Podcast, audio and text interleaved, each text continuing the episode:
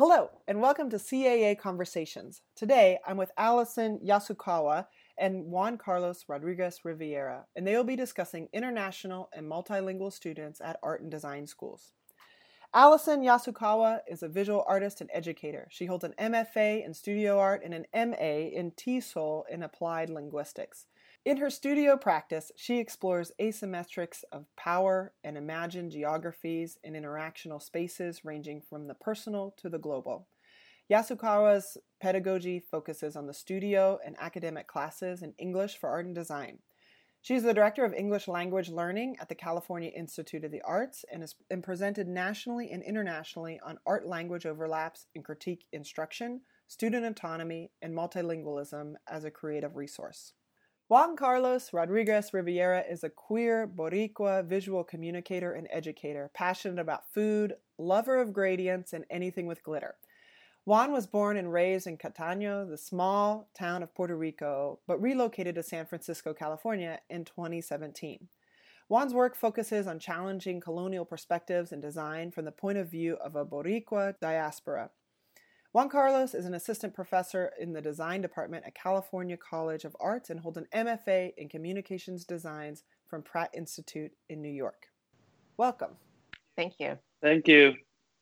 So, Juan Carlos, we're talking about international students, multilingual students. So I was thinking maybe we should start with some definitions to get folks all on the same page as us.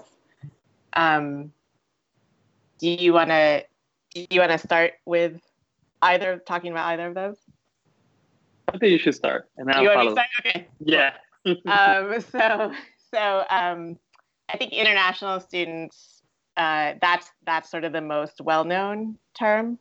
So for international students, we're talking about students who have come to the U.S. And they're here on student visas. But I think the thing that often gets masked when we talk about international students is that there's an assumption that all of their experiences prior to arriving at school are kind of the same, right? When actually, for some international students, this is their very first time in the U.S. Some may arrive a week or so before school starts. But for other students, they may have studied in the U.S. previously, either in high school, or they may have done a study abroad program for a couple months, or they may even have studied at a community college or even have a previous degree. So I think one of the challenges with that term is that because students are coming with all of these different experiences, they have sort of different ways of relating to this the art and design context. Yeah, and I wanna add I like to expand the definition of international students, and I do this thinking about myself, right? Because I am a U.S. citizen, but coming from Puerto Rico, the cultural shock and the difference of coming to another country when I went to study in New York, it was a moment where I'm an international student in the context of the language and the culture. Uh-huh. Right? So I like to expand that. And I also include my multilingual students that even though they grew up in the United States, right, maybe English is their second language or their third language, right, because their family has raised them to speak their Spanish first as the main language in the house. And I like to include those into the category of what international students or monolingual students are. Multilingual students are in the context of the U.S. education. Right. Yeah. So that's an important distinction, I think, also about who we're talking about when we're talking about multilingual students, right? Because there's the kind of relationship between citizenship status and language proficiency isn't one-to-one, right? Just like you said, there could be somebody who's born in the U.S. but has grown up with a home language other than English, right? There could be somebody who's a U.S. resident, so somebody who's here on a green card, right, who speaks one language at home and another language at school, and a mix of both with their friends, right? Or also, and this is why the two terms don't always overlap, right? There could also be international students who have come from an English-speaking country in an English-speaking context, right? So we have international students from the UK, international students from India, from Kenya, from other places where English is the official language, right? So there's a lot of variety within both of these categories. Agreed. No, but I do want to start with, and that's something that happens to me, and especially because I'm teaching now and working with the first year students. Yeah. And I want to start talking about that moment when they arrive, right? Right. That cultural shock. And I'm talking about international students that come to the U.S. for the first time. Mm-hmm. And they're in college now. They're in design school. Right. And there's what a lot of people are expecting of them is so founded on bias and stereotypes. Uh-huh. That it starts driving what they start creating in design school. Uh-huh. Because everyone's looking at them in a certain way, so uh-huh. they start creating in that way. And uh-huh. I just want to know if this is something that happens when you are working in South California. Yeah, I mean, I think that there, it sort of, in my experience, it kind of cuts both ways, right? Where either they're expected, like a Chinese student is expected to make Chinese art, right? Or to bring like the Chinese art perspective. I'm making air quotes,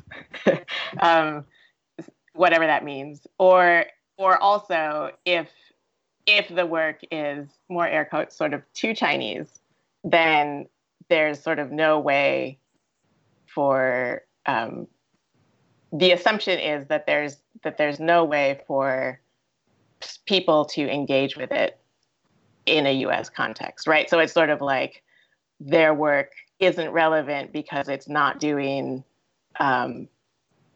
what it's expected to be doing from a certain very limited perspective on what this identity is about, right? So this question of sort of like who has authority to sort of access particular themes, or not even access, but like, make work about or really like, generate questions about content about particular ideas, I think gets heavily or can get heavily racialized in these contexts and sort of, caught up in who we think these students are and what we think they know. Rachel Berger, which is the chairperson, one of the things that she said on one of the first meetings that to me was really powerful is that she was telling the faculty that we're not dealing with a language barrier, but we're dealing with a cultural shock and a cultural barrier from the international students. And a lot of the faculty were just focusing on like, oh, this is just something that has to do with English being their second language from a lot of international students. Mm-hmm. And then we needed to start expanding on, this has to do with many things, right? Mm-hmm. This is their culture. This is their language. This is their identity. Like mm-hmm. These people, a lot of the students are experiencing these cultural shocks for the first time. Mm-hmm. And it's not fair to reduce them into just language. Right. Yeah. I mean, and I think taking into consideration both that language can be a factor, cultural shifts can be a factor, and what the sort of like language world talks about is individual differences. So it's sort of like personal characteristics, like how motivated is this student versus this other student, how much do they care about this particular class, or how much sleep did they get the night before, like what else is going on, just like things that all students are dealing with, right? All of these things in combination are involved in a student's experience at school, right? Which is not a profound statement, but I think that it's, like you said, oftentimes international students and multilingual students, that their sort of identities as international or multilingual become the cause or become sort of the only reason for why a certain thing is true, right? So I hear oftentimes from faculty things like, you know, like, well, all the Asian students are quiet in class. And it's really important that we work with them so that they can learn how to participate, and sort of the rest of the sentence that's not said is sort of like participate like they're supposed to, participate like we expect American students to. But I think that, you know, the reason a student might not be participating could have many causes, right? So it could be this the cultural shift that you're talking about, right? It could be that and language, and not necessarily language in the sort of context of like a binary between I speak this language or I don't speak this language. But if you're communicating in a language that's not your primary language or not your mother tongue, right? The cognitive load or the demands on you cognitively are different than if you're communicating in your primary language, right? So things like how much time are we as faculty allowing students to process information before they speak, right? That's about language, but it's not a question of, do you know this vocabulary word or not, right? It's more a question of, I want to think through, so in a critique setting, right? So I want to think through how I'm responding to this work, and then I'm going to put it into this language that's sort of our shared communicative mode in this class, which is English, right? So I'm doing two things simultaneously, right? So I'm thinking about what my response is to this piece, and also how do I conjugate that verb? What's that vocabulary word that I kind of remember, right? So if you're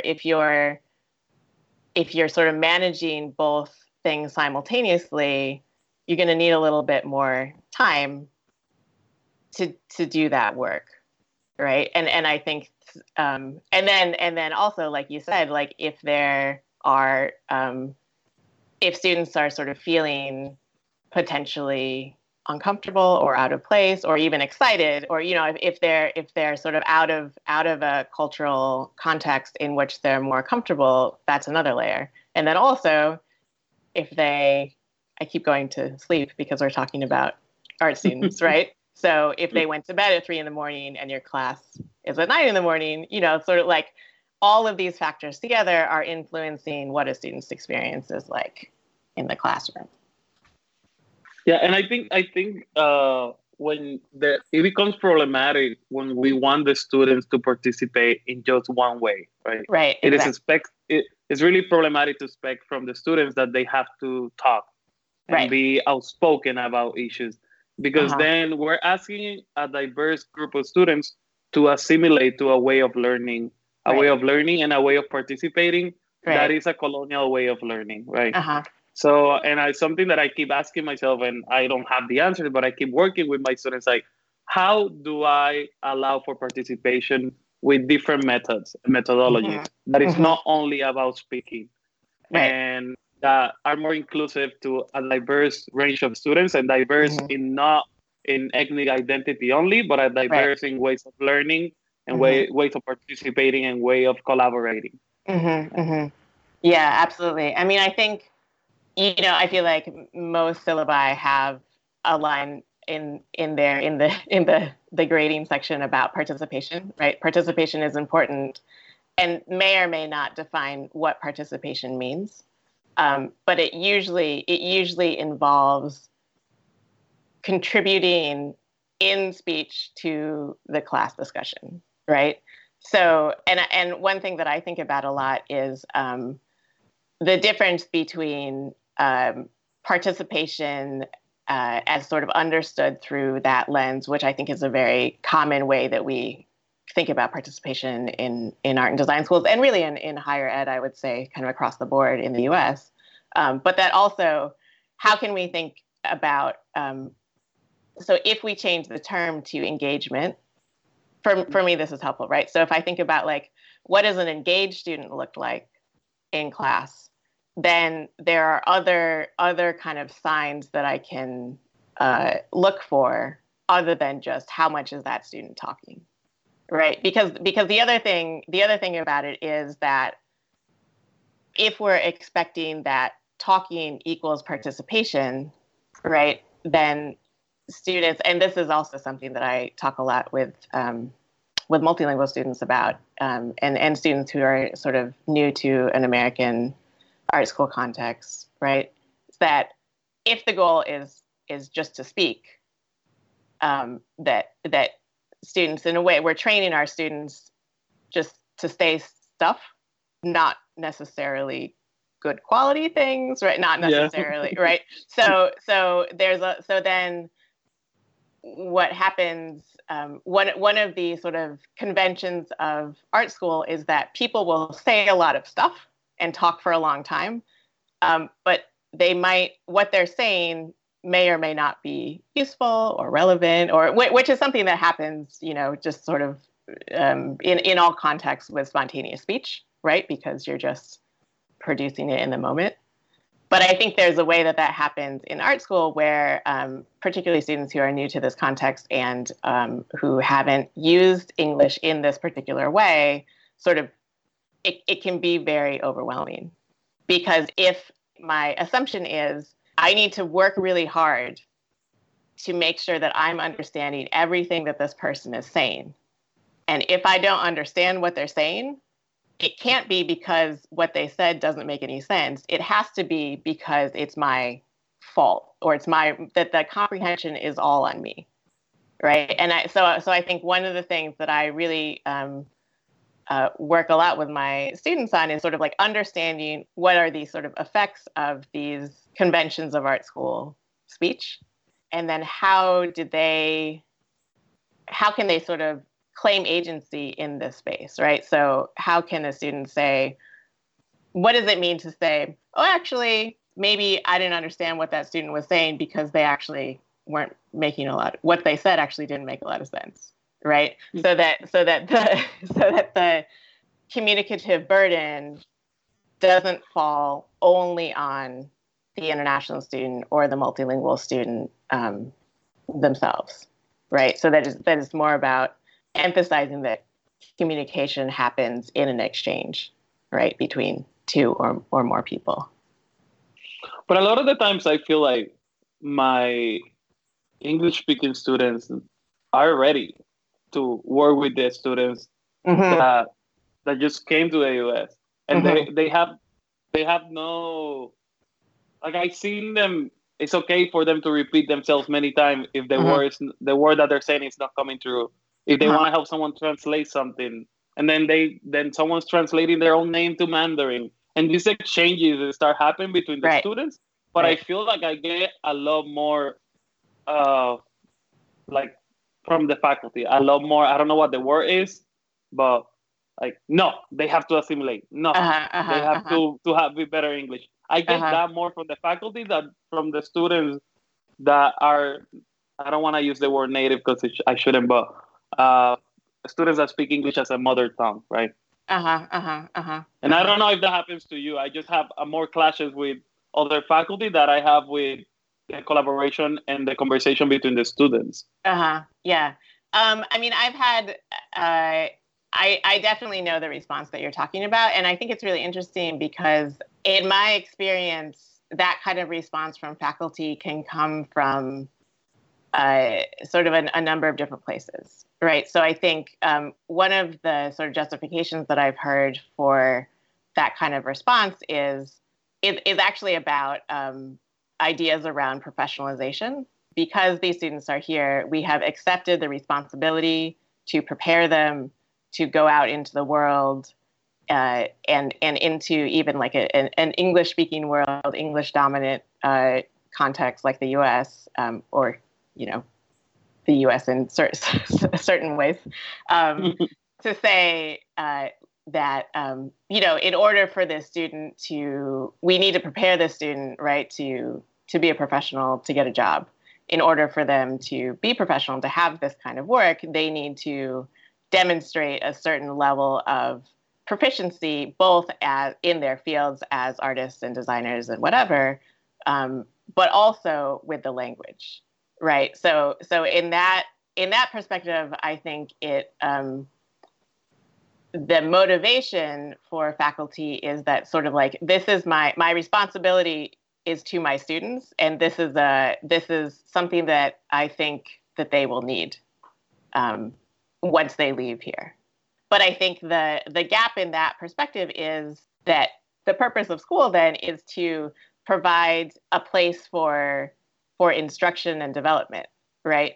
So yeah. So if we look at it like from a say drawing, right? So I expect that my students are going to be able to produce realistic, like photorealistic life drawing. But I'm never going to, there's never going to be instruction about how to do it. There's never going to be any time really to practice it. They're just going to be expected to produce this kind of work with no space for training or development. And I think often that's what happens in an art school context. And I think the other thing about it is that multilingual students who are at art and design school are in these institutions primarily to be artists and designers, right? So it's not these programs that have language instruction, like that's not the primary purpose of that institution, right? So if students are expected to perform at a certain level of English proficiency, but that's not the level that they are arriving with, and there's little to no instruction happening in their programs, then that's not a fair sort of request, to say it nicely, or demand, to say it a little bit more severely, that's being placed on them as students. Yeah, no, and then I think what's funny about that is this is the moment where my accent became something to engage with the students. Uh-huh. Because a lot of the time, the students, the multilingual are international students. Yeah. Come to my class or come to any class, and uh-huh. they have this preset condition that their English is not as good as the rest of the class. Mm-hmm. So when they hear me talk with my super thick Caribbean accent, and I tell them my story and how I learned English, and uh-huh. when I learned English when I was 18 years old, yeah. and then I'm here, I'm teaching you and working together, and uh-huh. they're like, oh my God. Uh-huh. And they start feeling more comfortable. And uh-huh. it's that moment uh-huh. where the accent, which was something that people were making fun of, right. becomes a tool for them to feel like, oh, yeah, I'm on the same level as everyone else. I don't have to start below everyone else. Right. And I think that's like so powerful. And that's where I get confused with, and I understand, but that's when I think the intentions are not the only thing that matter, right? Because someone's intention is for the students to get out of school and have proficiency in English and be ready for the mm-hmm. world. Mm-hmm. But by setting that standard, you're already telling them that their English level is not as good as the one out there. Right. So you're already putting them on a lower position. Absolutely. And that's not good. Mm-hmm. I want them to start thinking that their proficiency is good, and we're going to keep working on it. We're going to develop more vocabulary. We're going to develop new ways of engaging. Right. That doesn't come. That has nothing to do with your English being less than the other thing. You also have to learn how to engage, how to use language, how to talk about your design and your art with vocabulary that's part of the design and art world. You know what I mean? Does that make sense? Yeah, no. Yeah, absolutely. And I think, I mean, this is, I think that the context of being in the U.S. Where we're not, and again, this is not sort of all of the U.S., not everywhere in the U.S., but I would say sort of dominant U.S. culture is very monolingual, right? So I would say sort of, again, dominant culture, U.S., it's more common for people to only speak English than to speak a second or, you know, third, fourth language, right? And so I think that's important because a lot of the expectations that we have, that we sort of place on our students, and expectations about sort of what it means to speak a language, come from a monolingual ideology. And it sets up this sort of false dichotomy between the native speaker as the person who has mastered the language, mm-hmm. right? And the English learner, the language learner, who is always in the process of learning, right? So if, and that there's a, that one who has mastery never needs to learn, and one who is always learning can never have mastery, right? Which again is not how language works. And I think you're right to point out that one of the things that we're doing, not just for our multilingual student population, but for all students, is that they are learning a new language, right? So they're learning the language of art, they're learning the language of design, and that's, the vocabulary is not necessarily the same as the general English vocabulary, right? So even if you grew up only ever speaking English, you're still learning a new, a very sort of specified variety of that language, right?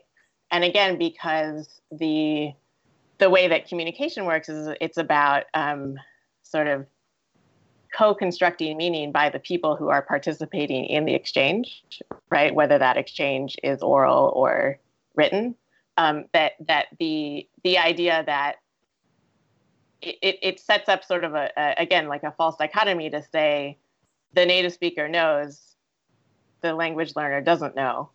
So the exchange is uneven or one-sided, right? Rather than saying both people are contributing to this conversation, right?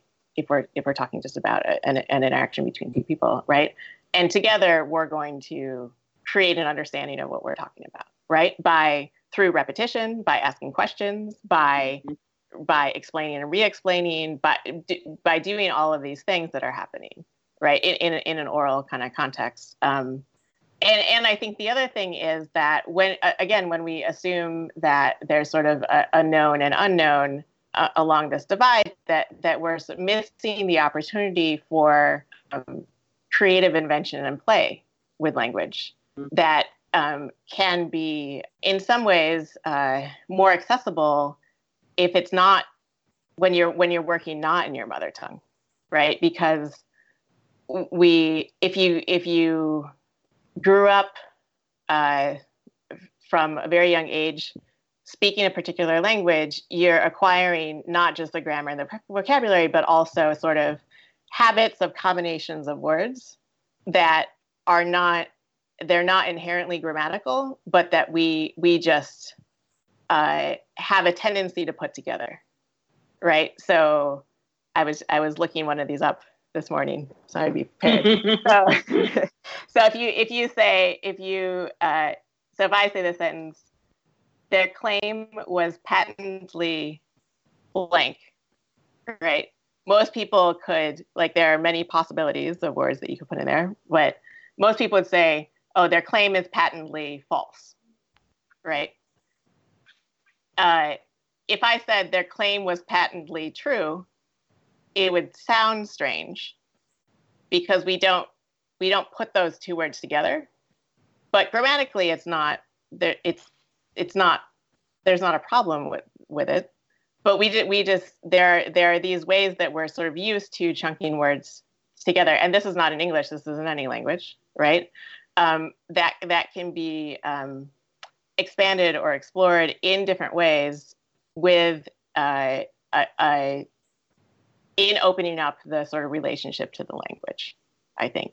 And I think that that's something that is absolutely overlooked, the sort of creative potential of what multilingual students are bringing to the table, which is so important if we're talking about art and design school, right? Yeah. But when we have this sort of deficit model perspective of students' proficiency is not enough, is not okay, is not like a native speaker, then we completely eliminate all of this creative potential in what's happening in language use and in communicative exchange. And going back to the dichotomy of the English speaker as the done learning and the other students as people that are always learning, it's just, I think it's really important to how this creates a horrible power dynamic. Yeah. Where English is in power and the other languages need to get to that. Right. And how that reflects, and then I'm going to design, how that reflects in visual language, right? In visual communication. And I say this because I have a lot of students and we have talked about this. And that they come to the school looking to design, and they call it, I didn't even know there was a thing, they call it international style, which means that it has to look like Apple or Google or whatever big company in the US is doing. So they come from whatever from their home countries, and they want to give up any style that relates to their home culture and their home visual language in order to achieve this what they call international style. And they do that because I asked them, like, why are you doing this? Why are we not working with this US aesthetics that you're looking at, combining them with what you have from your own culture, and let's create new visual language? And they're like, oh, I don't want to do that because that's not going to give me a job, right? So in a way, they visually, I don't know if this sentence might be weird, but visually they want to assimilate because they want to get a job when they get out of school. Right. So I find myself now, how do I balance it out? Because I understand that moment that I know why they are doing this, but it's also really fucked up that they're doing. Sorry, I said it. I came out. Well, already said it. So it's really fucked up that they have to give up who they are in order to find a job, and it just drives me crazy. Yeah, and I mean, I think that that sort of circles back to our question of sort of. What are our expectations of authority in an art context, in a design context, and also who has the right to claim that authority? Who has the right to challenge that authority? Does it have to remain consistent? Is it relevant in all contexts? And I think also sort of to the counterpoint of what you're saying is. Does it mean that if I come from Korea, say, or India, does it mean that Apple isn't part of my sort of home culture design aesthetic? Yeah. Right. And I think that these are all super interesting questions, which again tend to get flattened or ignored when we have these hierarchies of power that are sort of dominating how we're constructing what knowledge is and sort of who has authority over it. Yeah, and I think, but that becomes like this bigger colonization problem, right? Right. Where big countries, the aesthetics and the visual language from big countries, it starts taking over of what any other place is doing. Like, so it's, to me, it's a little bit of going back and understanding where the roots of where these visual languages are coming from. Right. Before going into this, I'm just gonna do this. This is what good design is. This is what good design, right? Right. Yeah, this is how design should look. Right. But then we don't even know where that came from, right? Why those aesthetics are and look the way they are, and unless we start historicizing where they came from, then we're just giving power to giving more power to this colonial visual language, and colonial in the context of today, like more than colonial, I want to say like Western visual power, right? A Westernized way of creating. Yeah, and I think that this is a question again for sort of all incoming students. I feel like students come in with particular ideas of what art looks like, what design looks like, and that they have a context and a reason for why they have those ideas, right? So because they've been in the world for 18-ish plus years, right? And have circulated in different spaces, right? So I think that's that when it becomes a question of how are we talking to international students about this, then we're sort of missing its relevance to all of our students also. But that when you're talking about when we sort of historicize across the board, like that's useful for all of our students, right? Mm-hmm. It's not just isolated to this particular population who people assume sort of don't know about a Western design or don't know about design canon. Sorry, my window's open and there's a something going past. But so I think that again is sort of indicative of this idea that kind of tradition of, like you said, that you can name either colonial or Western or whatever to sort of other international students and to other multilingual students, and to assume that there's sort of a, air quotes again, sort of bring them up to speed to an American kind of perspective on art and design. Yeah, and maybe one thing that I wanted to talk about, just to bring it to a physical space, because we're like conceptually talking, how do you work with the physical space of your classroom to address a diverse and multilingual group of students? Right, and here I'm just like, I'm talking like specifics. Well, because when it gets to the physical space, I think it gets forgotten. And people are like, yeah, this is how the chairs are arranged. Sit down, we're going to talk. And then we're not addressing that the physical space is also something that needs to be addressed for diverse students, for multilingual students. I think for me, it's we're spatially challenged at my institution. So there are, our access to rooms can be difficult. But absolutely, I mean, I think that considering instruction delivery and how we're setting up the space to allow for access to not just to kind of beyond a front facing everybody sit in rows and look up at the front kind of model, right?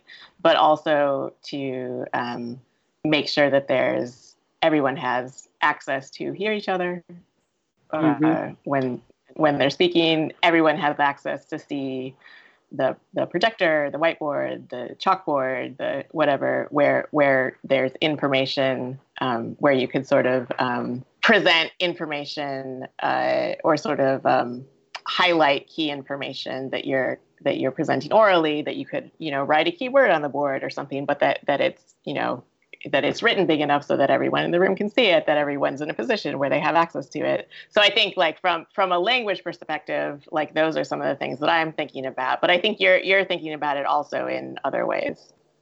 Yeah, no, I'm thinking that way, but also I'm thinking on moving tables, taking them out of the classroom, changing the seating arrangement. Right. And something that I have learned is that I cannot ask some people to speak out loud. I know I speak really loud. That's come from my family. But then how do I make this space for? Do we move the chairs closer to the presentation? Do we do another sense? Do we just do it by writing online at the same time?